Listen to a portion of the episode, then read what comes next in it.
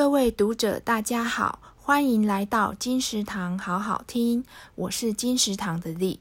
今天要为您介绍的是龙应台的书，由时报文化出版，《走路独处的实践》。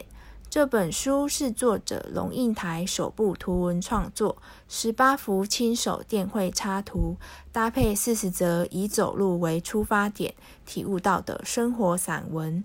读后有感的你，也试试拨点时间走路吧。就像作者所说的，走路是独处的实践。只要走路，就一定是我的身体和我自己单独有约。透过走路与内在的自己对话。金石堂好好听，谢谢您的收听，我们下次见。